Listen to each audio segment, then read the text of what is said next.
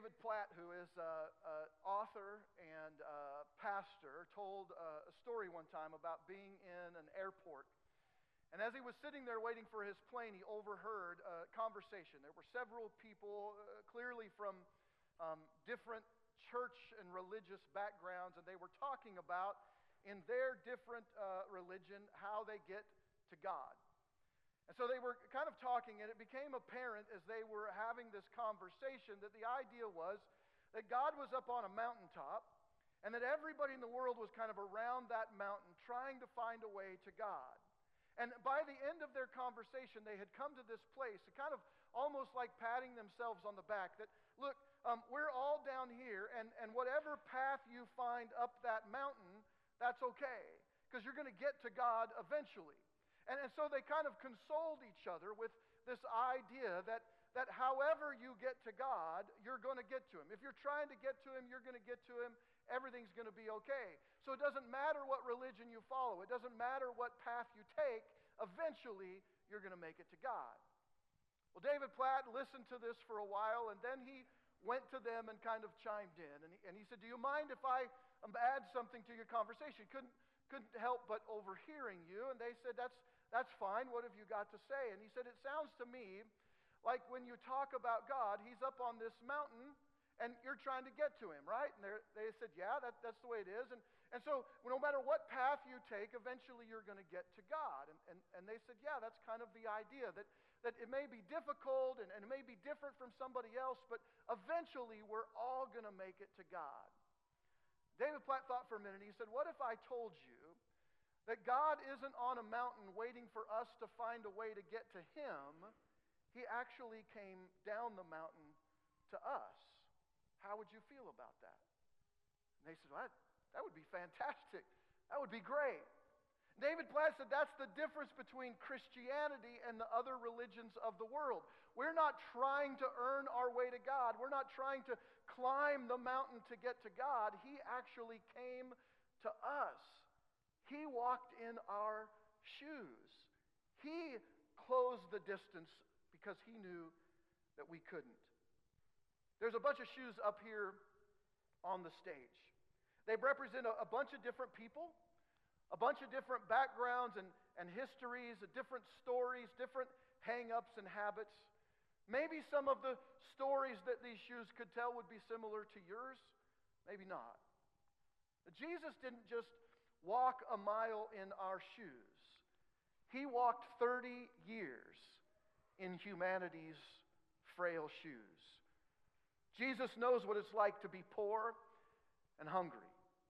He knows what it's like to have family and friends reject you.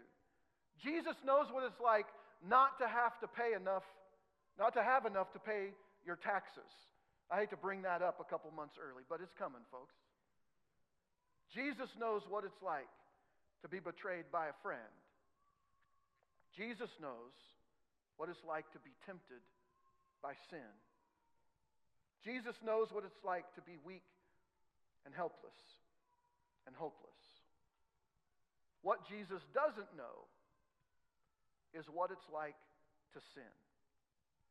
Though Jesus experienced every aspect of our humanity, he did not give in to sin. He suffered through our pain and our problems, but he did not sin. And so he's the perfect sacrifice. He's the perfect example. So, our bottom line today is this Jesus experienced our weakness so that we could trust his wisdom. He experienced our weakness so that we could trust his wisdom. No matter what you have seen in your life, no matter what abuse you've suffered, no matter what injustice you've experienced, what failures you've had in, in your shoes, Jesus has walked with you. He understands our our frailties. He understands our failures. He understands our frustrations. That's why he came. Jesus came because we're weak. Because there's no way for us to climb the mountain to get to him, he came to us and experienced life in our shoes. Today we're going to be in Hebrews chapter 4. Remember, I think it was last week or the week before, I told you that, that we're jumping all around a bunch of different uh, passages, a bunch of different places in the Bible this year at Christmas because we're taking a bigger picture. The, the Bible, or, or the, the, the, story of Christmas is, is bigger than the baby, I said last week. And, and so we're taking this bigger view of what it meant for Jesus to come as a baby. So, Hebrews chapter 4 will be in today. You can follow along on your mobile device, uh, reallifecc.us, my message notes. Just click that link. It'll also be up here on the screen. So, here's what the writer of Hebrews says in verse 14 of chapter 4. Therefore, since we have a great high priest who has ascended into heaven, Jesus, the Son of God, let us hold firmly to the faith we profess. For we do not have a high priest who is unable to empathize with our weaknesses, but we have one who has been tempted in every way, just as we are, yet he did not sin. You know, you and I are too weak to get to God. We're too sinful to be perfect. We're too proud to be humble. We're too stubborn sometimes to be obedient. But we are not too sinful to be saved because our salvation is not based on our weakness or our strength, it's based on Jesus' sacrifice. When Jesus came to earth as a baby, God clothed himself in our weakness. And in doing so, he made it possible for us to be clothed in Jesus' worth. He paid for our sin. He took our punishment. He hung on our cross. He took on our humanity so that he could give us his eternity. And because Jesus experienced our humanity yet did not sin, he is able to offer us what we could not earn. You get how that works? How important it is that Jesus came to earth even as a baby. And sometimes we wonder why in the world did God make this plan? Why did He cause it to happen this way? This is why. So that Jesus could experience our life. He could experience our temptations, our frailties, our situations, our difficulties, our problems. And He could overcome them. He could be this perfect example for us, but also through His perfect humanity through the, the, the path that he took to the cross, he would be able to pay our debt and take our place. He's able to offer us what we could not earn. But that's not really the best part of Hebrews chapter 4. Hebrews chapter 4 is much, much greater than that. So I want to look at um, the next verse, verse 16 of Hebrews 4. It says this Let us then approach God's throne of grace with confidence. Okay, remember what he said last time, right? That Jesus experienced our weakness, but unlike us, he didn't sin. He was, he was perfect. And then he says, Now we can, let us approach God's throne of grace with confidence so that we may receive mercy and find grace to help us in our time of need. We've been talking in this series about how to live a life of more and, and what that looks like for you and I. We, we've talked about several things already. If you want to live a life of more, you've got to give and serve and, and love like Jesus, right? We got to do these things, uh, give and serve and love more because God's not looking for people who are wonderful. He's looking for those who are willing. Willing to serve, willing to give, willing to love like Jesus. And if we want to live more, we've got to get real before we can heal. Because you can't be who you are in Jesus if you don't ditch who you've been. And a lot of people, you know, they come into church and, and they try to add Jesus on, you know, like the gravy to your mashed potatoes. Like mashed potatoes are good, right? Like I could eat them plain. But gravy makes them even better. And sometimes we try to add Jesus, we try to add church on the top to make our lives better. We think, oh, this is great. But we keep all the other stuff in our life. So we know that in Christ, for us to really be at a place where, where God can use us and we can experience real life, we've, we've got to we've to ditch some of that stuff of, of who we've been that's keeping us from experience that real life in, in Jesus. It's the beauty of this gift of Jesus we celebrate at Christmas. That not a single one of us is worthy, which means none of us can ask for more, and nobody receives less. The gift that we have in Jesus is exactly enough for each of us. And so we each approach God's throne with nothing to offer Him except ourselves. Now, I've, I've done a lot of funerals in my 21 or so years of, of preaching. Um, probably close to 100 now, I think. Um, done a lot of them. And I could always tell um, whether this was going to be a difficult funeral or an easier funeral when I would walk into the family uh, and meet them for the first time, often meet them for the first time, and, and just have a conversation. What, what was, you know, your, your, what, what were they like? And if the first thing that the person said was something like this, well, he or she had given, the, given you the shirt off their back. They were such a good person. They just do anything for anybody. I knew that this was probably going to be a tough funeral. But if I walked in and said, Tell me a little bit about the one who's passed, they say something about, um, you know, they loved Jesus, they were in church, they were committed to serving or giving or whatever. If there was some connection to church, I knew this is going to be a much easier funeral. It's because a lot of people think that we can earn our way to heaven, that we can climb that mountain we talked about in the beginning. And if we do enough good stuff, if we give enough shirts away, if we give enough jackets away, if we give enough away, that God will let us, like we'll get to God, we'll climb the mountain, we'll earn our place in heaven. But it's not true. We each approach God's throne with nothing to offer Him. There's nothing that we can do that would be good enough to get us on the escalator that takes us up the mountain. It's not possible. Look, no one is more important to God than anyone else. And, and so no one is, is in this place where we can say, well, I'm better, because we all bring the same thing. We all bring nothing to God. So look, Joel Osteen is not worth more to God than you are,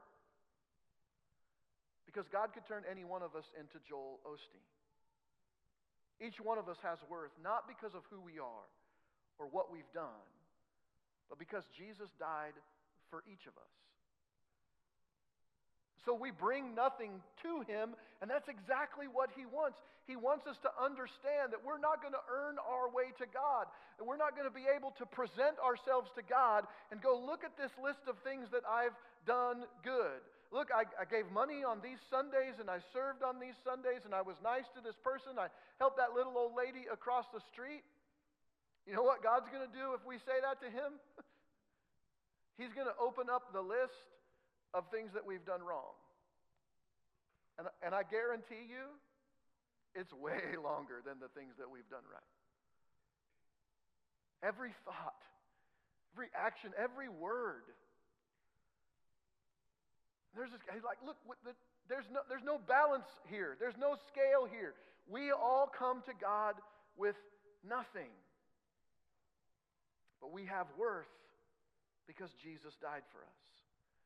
God's perfect, sinless Son gave his life for each and every one of us, and that makes each of us worth Jesus to God. You, you get that? Like when God sees us, he doesn't see us. Like it's the beauty of God that he can do this, and we can't do that. I look at somebody who's harmed me in some way, and, and I see that harm, right? I look at somebody who's done something against me, who's said something against me, and I see that. I, I hear that when I talk to him. It's difficult for us to separate those things, but it's not difficult for God. When God looks at us, He doesn't see all the huge list of our sins. He doesn't see the list of good things. When He looks at us, He sees His Son, Jesus. And so we're worth so much to God because He sees Jesus in us.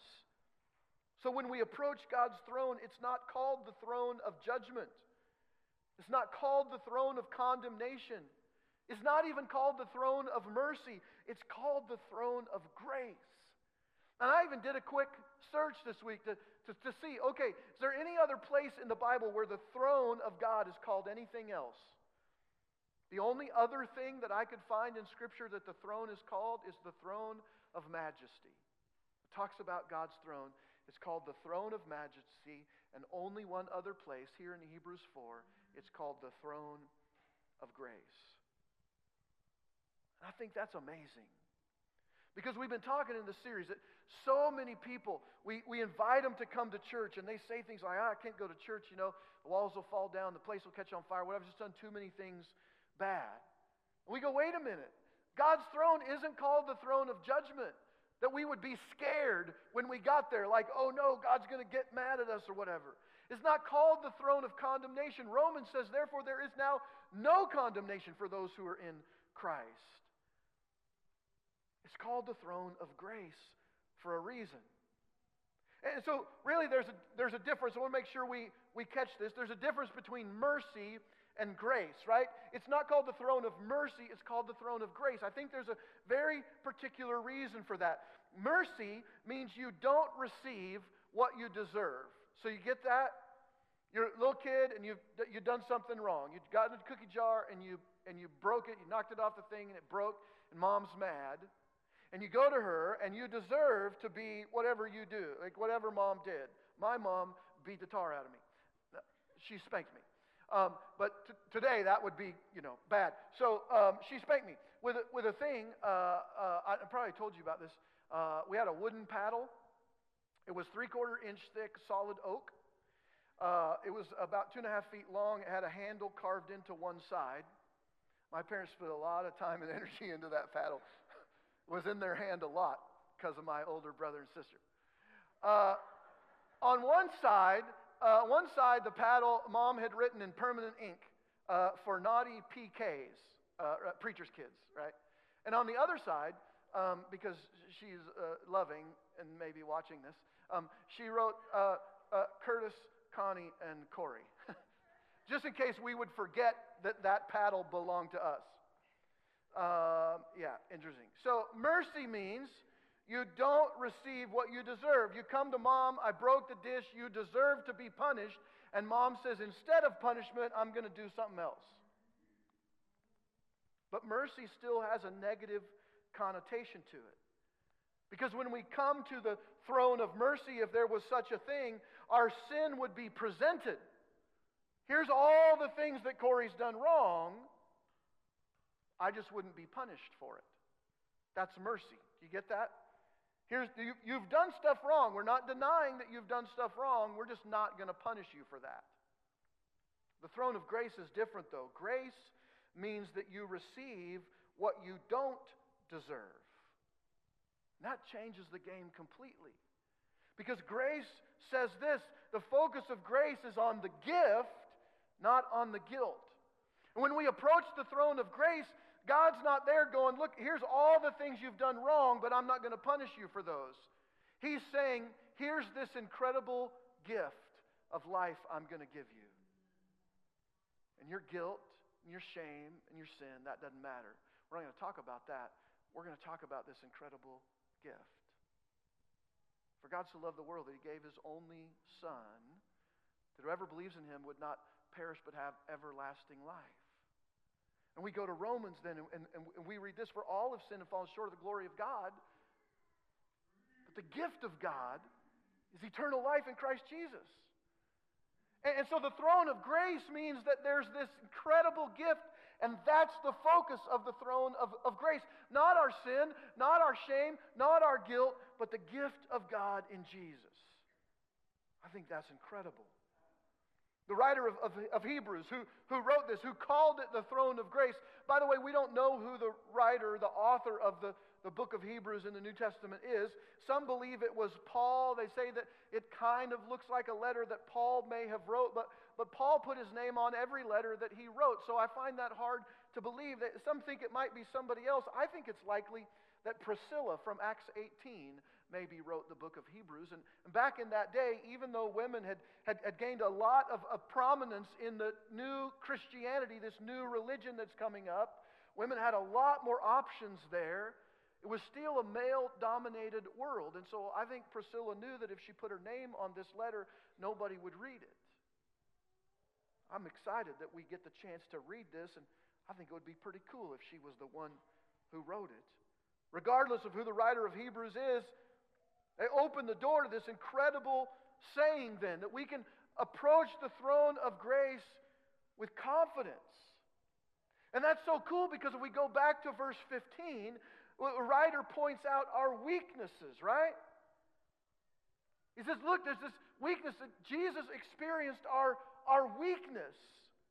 And the writer then goes on to talk about how, how Jesus has been tempted and not given into temptation, and that really you're supposed to think when you read that about all the times you have given into temptation.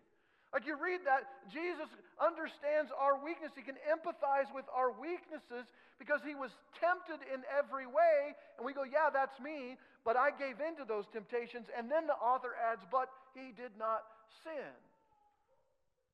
And we're supposed to go, oh, yeah, J- Jesus didn't sin, but I did.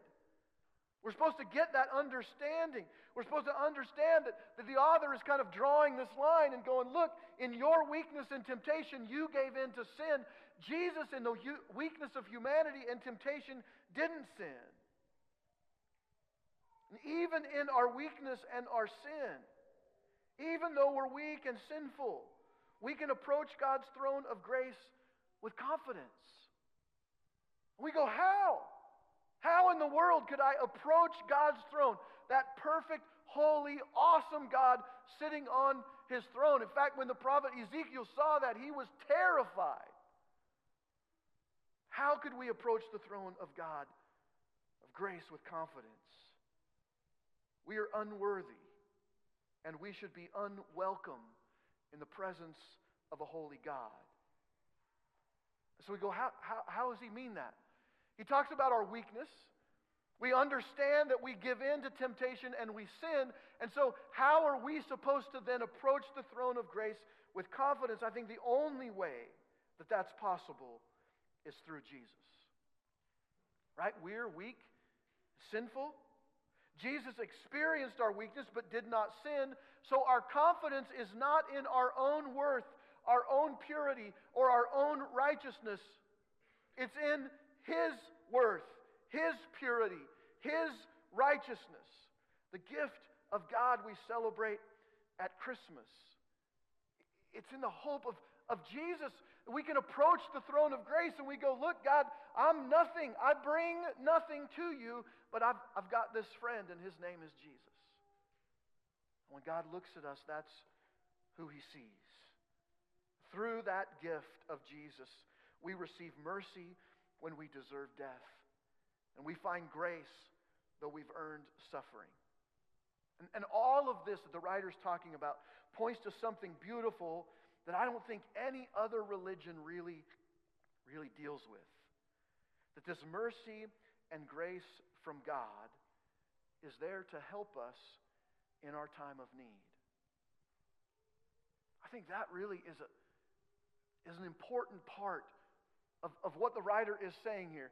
Yes, we're talking about Jesus and how he's pure and he's never sinned. He suffered our weaknesses, but he never gave in to that. And, and we can approach the throne of grace. But then we get to the end, and it says, looking to experience this grace and this mercy to help you in your time of need. Christmas is a time when we come together with family. We, we kind of take a break, right? During this time, we kind of take a break from our troubles. we still have troubles, right? We still have marriage troubles, and we still have financial troubles, and we still got work troubles, and we still got car troubles. We still got all those troubles.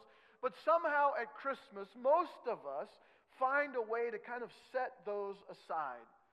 Like I know the bills are coming in January, but, but right now in December, right here at the end of the month, I'm not going to think about that stuff. We simply determine to enjoy the time we have together.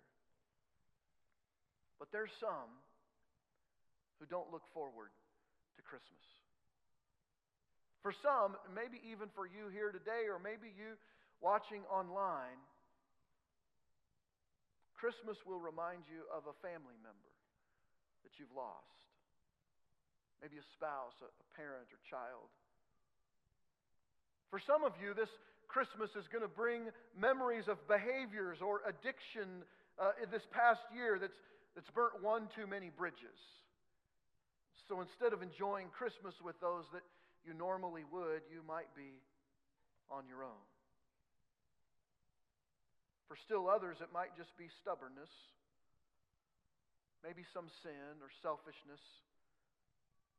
May lead to a lonely Christmas. Maybe in your mind, you've done nothing wrong, but nothing has gone right. You're still alone. I want you to know that the writer of Hebrews gets that. What he's writing is for, for those of us who haven't lived a perfect life, those of us who've been weak when we wanted to be strong, those of us who gave in to those things instead of standing up to them this, this passage here in chapter 4 of Hebrews is, is not about those who get it all right, it's about those who've done it all wrong. And those who've done it all wrong bring the same to God as those who think they've got it all right. We both bring nothing. No matter what your situation, Jesus doesn't abandon you when you're in need when you fail or fall or sin. Jesus doesn't point at you and, and, and, and give you a list of all the things you've done wrong and the reasons why you're in the place you're in. He simply reaches down and helps you up.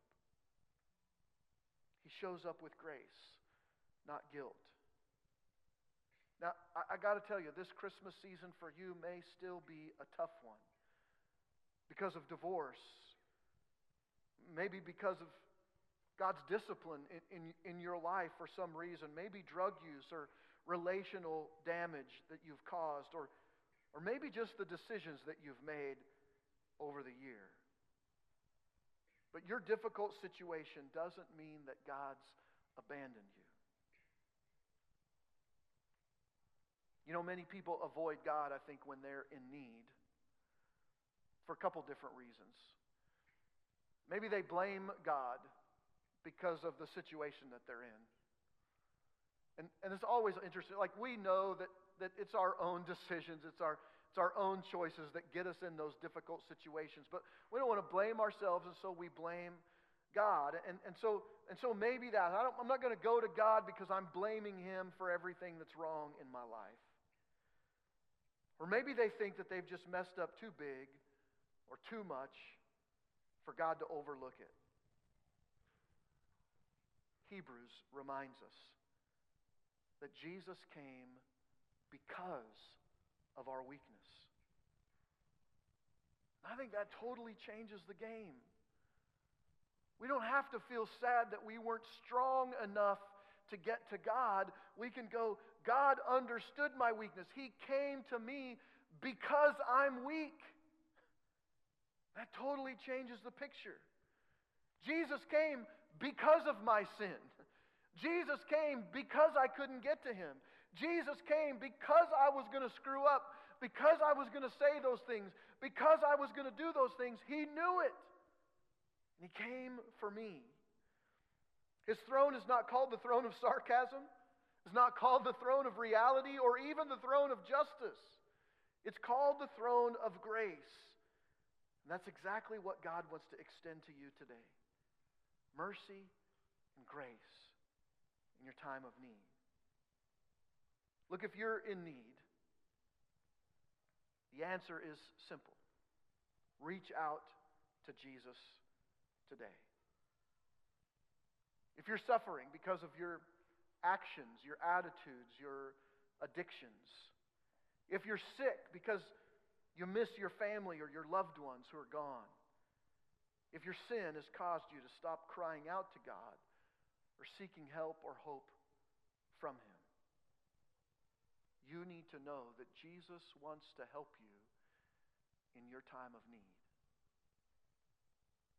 He came because you're weak. He came because of the sin. He came to do what we couldn't, not with judgment or condemnation or punishment, but with mercy and grace for each day. You know, not calling out to God when you're in a difficult situation is, not, is like not taking hold of the life preserver when you're drowning in the ocean. It doesn't matter what is there. If there's any hope of being saved, you grab onto that with both hands and you hold on. See, God knows that you're weak, that I'm weak. He knows that you're sinful. That's why He sent His Son. That's why we celebrate Christmas. It makes all the difference in the world. So that instead of punishment and separation, you could approach the throne of grace with confidence. Confidence in His great love for you, confidence in His forgiveness, confidence in His ability to save, so that what you'd receive from Him is mercy, and what you'd find is grace in your own time of need. Look, Jesus isn't waiting for you to be perfect. He came in your weakness with grace and mercy in hand. He's walked in your shoes. He knows your struggles. There's more to your life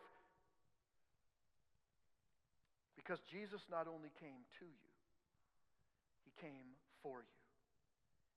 He canceled your debt, He credited your account.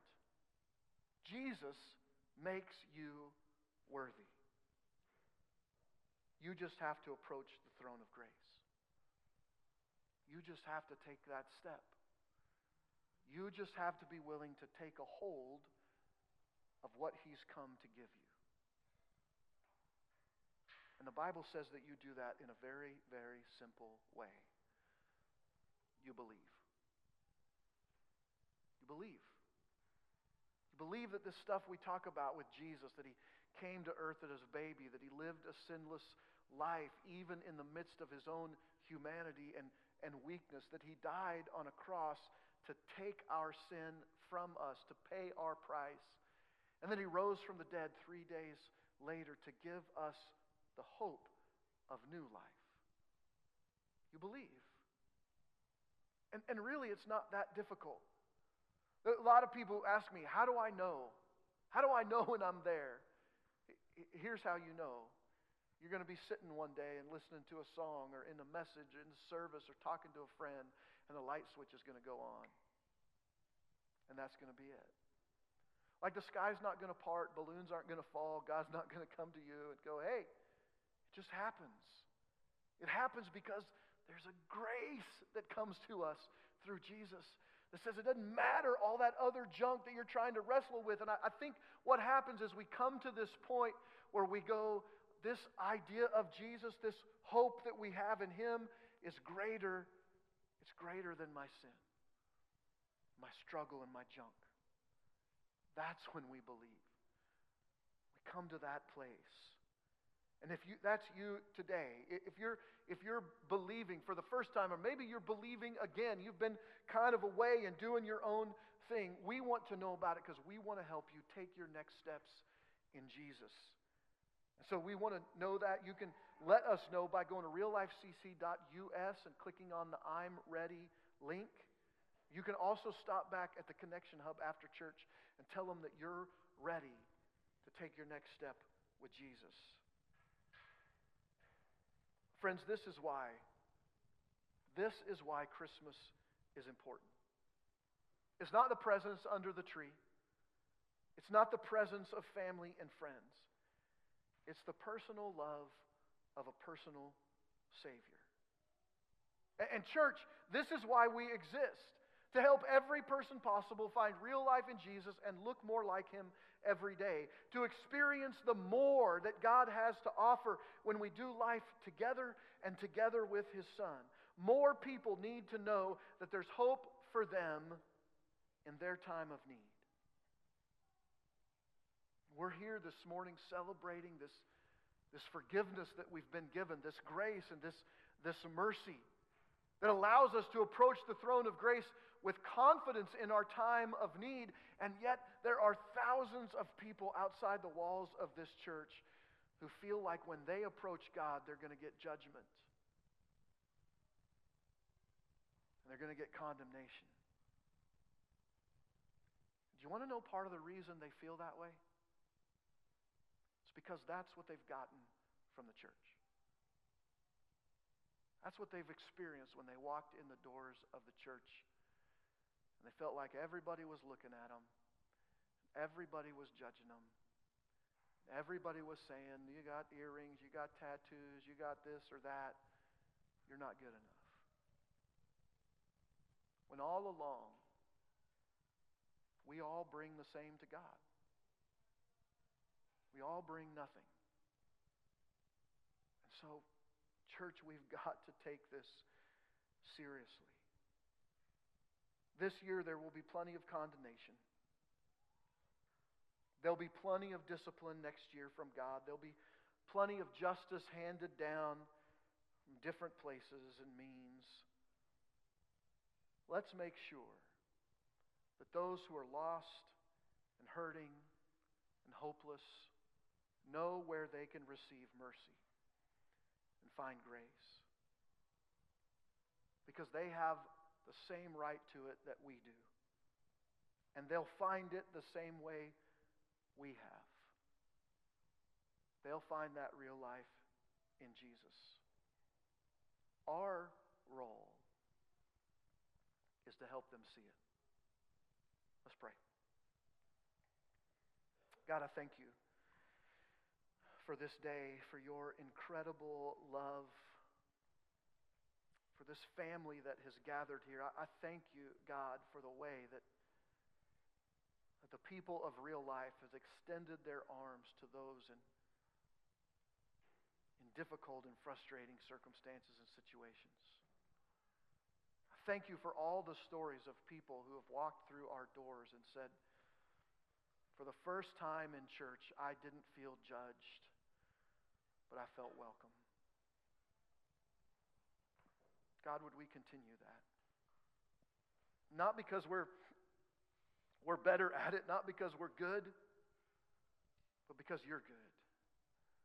Because we bring to you exactly what everybody does. We bring nothing. We have been saved by your mercy and grace.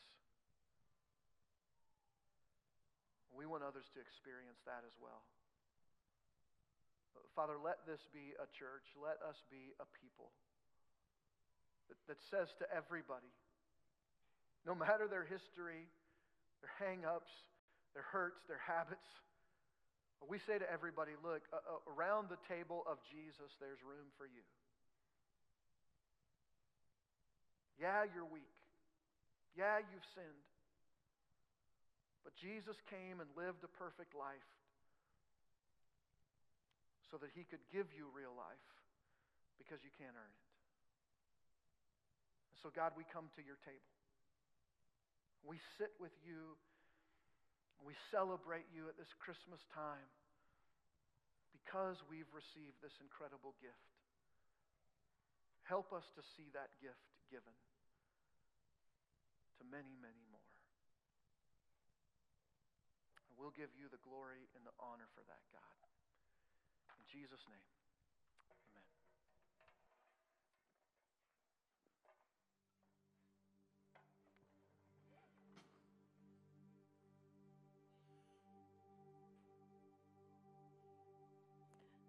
Um, let's stand as we all sing this last song together.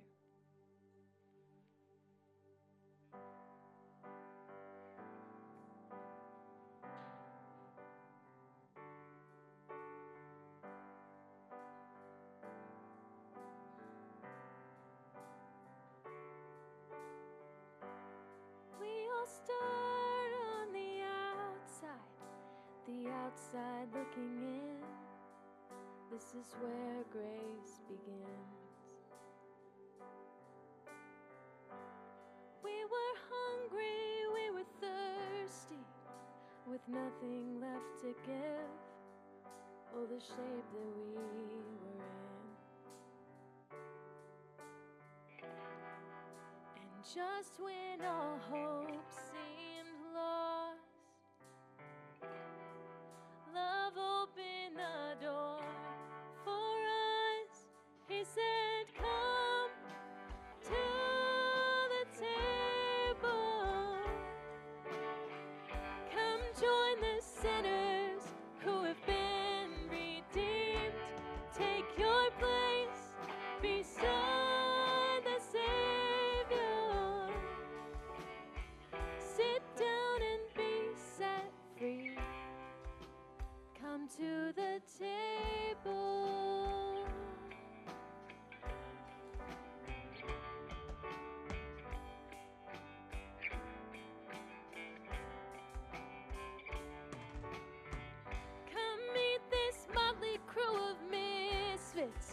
these liars and these thieves.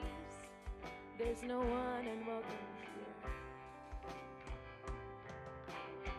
And that sin and shame that you brought with you, you can leave it at the door and let mercy draw you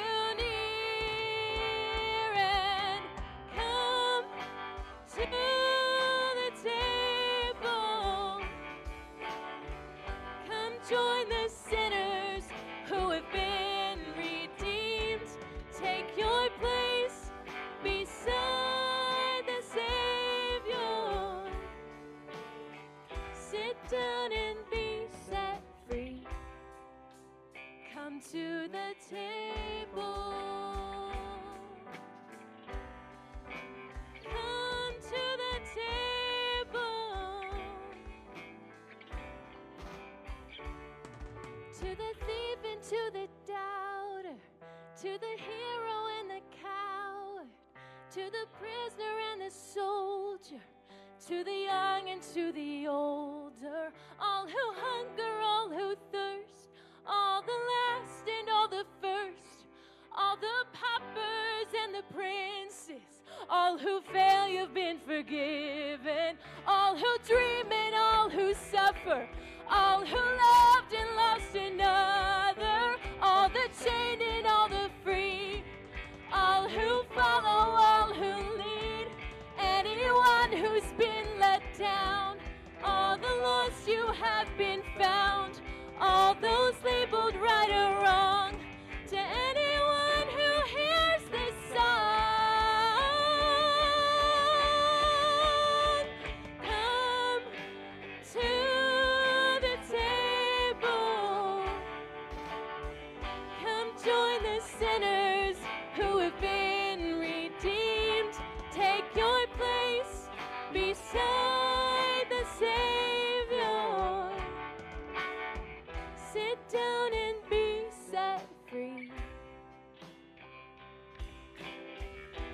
down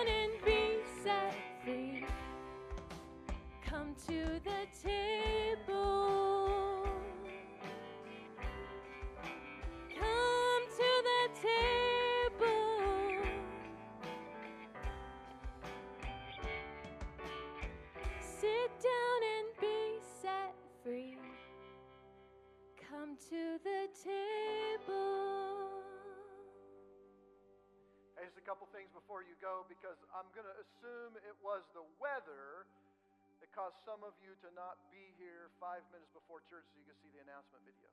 Just going to assume it was the weather.